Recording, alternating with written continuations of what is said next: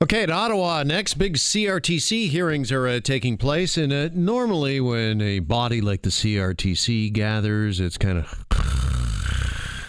But uh, over the next nine days, uh, the decisions the CRTC makes uh, could actually help all of us when it comes to our cell phone bills. Let's get in our tech expert, Adam Oldfield, who joins us now on Global News Radio 640 Toronto. Uh, Adam, have you just been glued to day one of these hearings?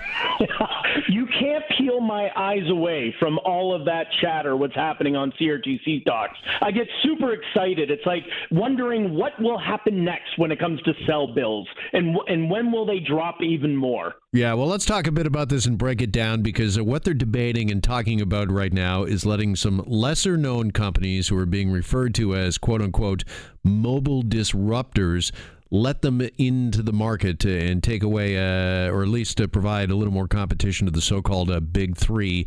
Do you think if they let these mobile disruptors in, that it's going to make a difference? Absolutely. Of course it would. In fact, I think it would just rattle and shake in many ways and in a positive way for the consumer uh, to be to start with. Uh, let me just begin even before we get less expensive cell rates and data plans. The big thing is, you know, with with opening up that that massive economy with respects to options to purchase, you're going to see new incentive plans, new marketing materials. That's going to be a driving force when something comes into the market we saw that with a company, if you remember, called Wind, when Wind came into the picture and they were invested heavily, and we saw how they marketed themselves.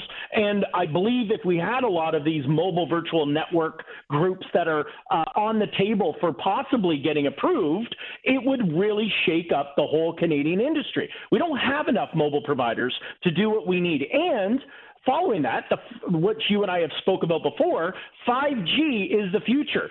Giving that economy of having multiple options in the market is going to hopefully and truthfully be the way that we would allow them to invest.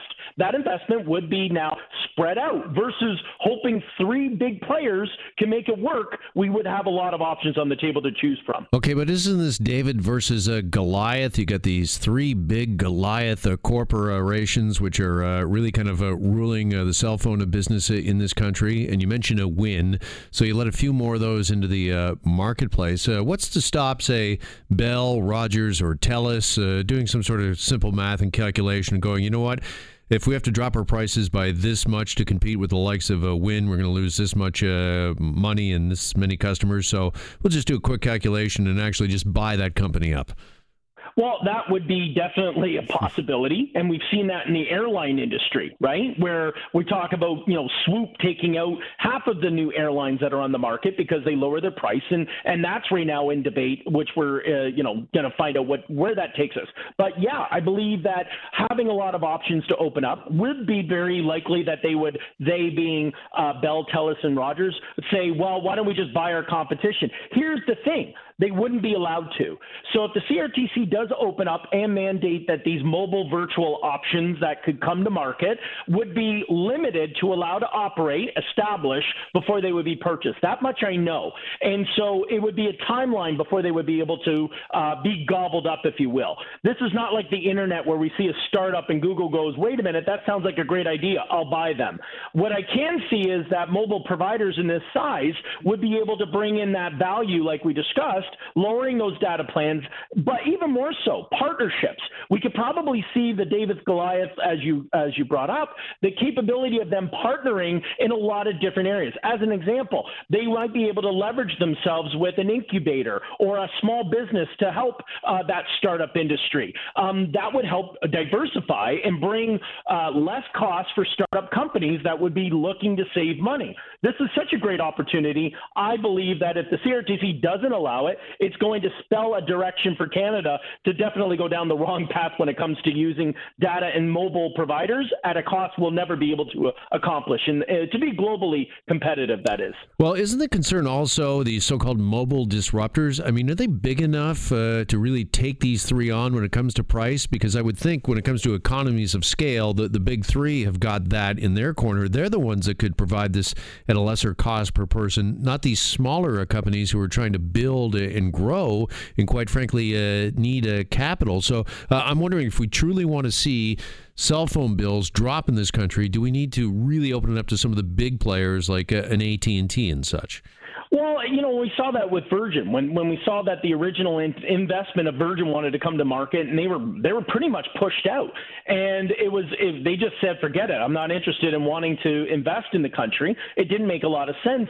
Um, now, when we see the ability to yeah break it up and give the you know does AT and T come in, and let's let's be clear, if Google came in uh, as it's doing in the United States and said they're going to have their Google Wi-Fi, which is their provider or their uh, data plan come into Canada, and they were able to use that that virtual internet slash mobile capability. Um, man, I'll tell you, it would probably like uh, taking that sidewalk labs to a whole new level. Uh, I think it would uh, create a massive investment. We'd see areas like Thunder Bay, uh, London, uh, little like uh, northern communities really be able to provide and see that growth of having better cellular, better mobile, better data in much remote areas, which is right now one of the biggest hindrances. These areas are still living off of this small dial up data or their cell plans don't operate properly. That's a big issue, and it has to change.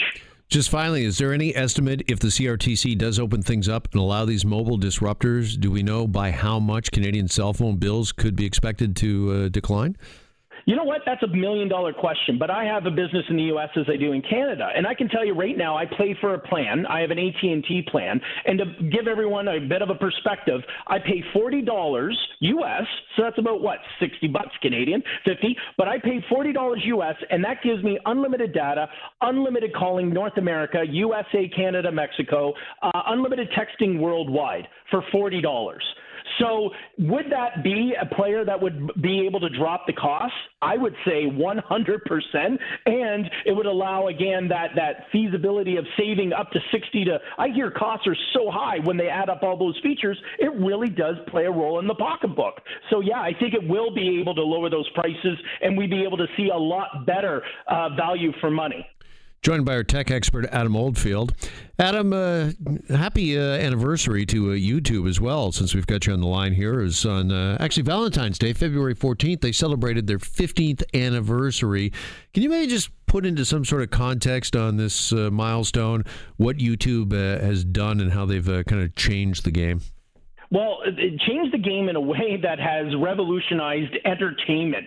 And if you really look at it, where Netflix is the streaming gods right now, YouTube is very much, not to say this uh, lightly, behind them from the subscription compo- component. But when you take this company for 15 years of operation, I mean, it was making $250 million 15 years ago. In its first couple years, it tried to actually, it's a very interesting story to see that they went to Yahoo, tried to actually sell the whole Google network, and they bought it. Google ended up buying uh, YouTube for 1.5 billion, and now today it makes $15 billion a year a year.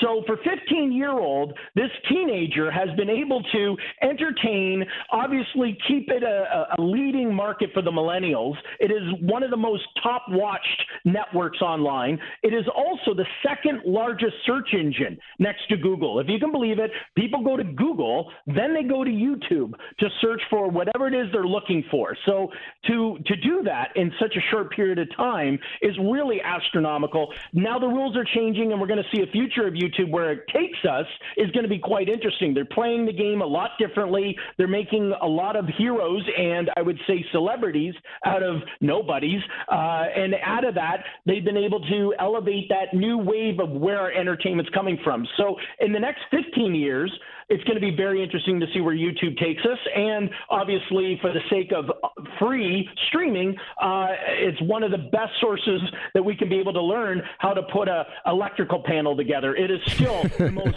how to do lesson uh, online right now. Yeah, what other medium could launch the likes of Justin Bieber plus tell me how to fix my toilet? I mean, it's beautiful. All in the same sequence on autoplay. Yeah. Absolutely. Adam, thanks as always. Appreciate it. Thanks, Jeff. There goes our tech expert, Adam Oldfield.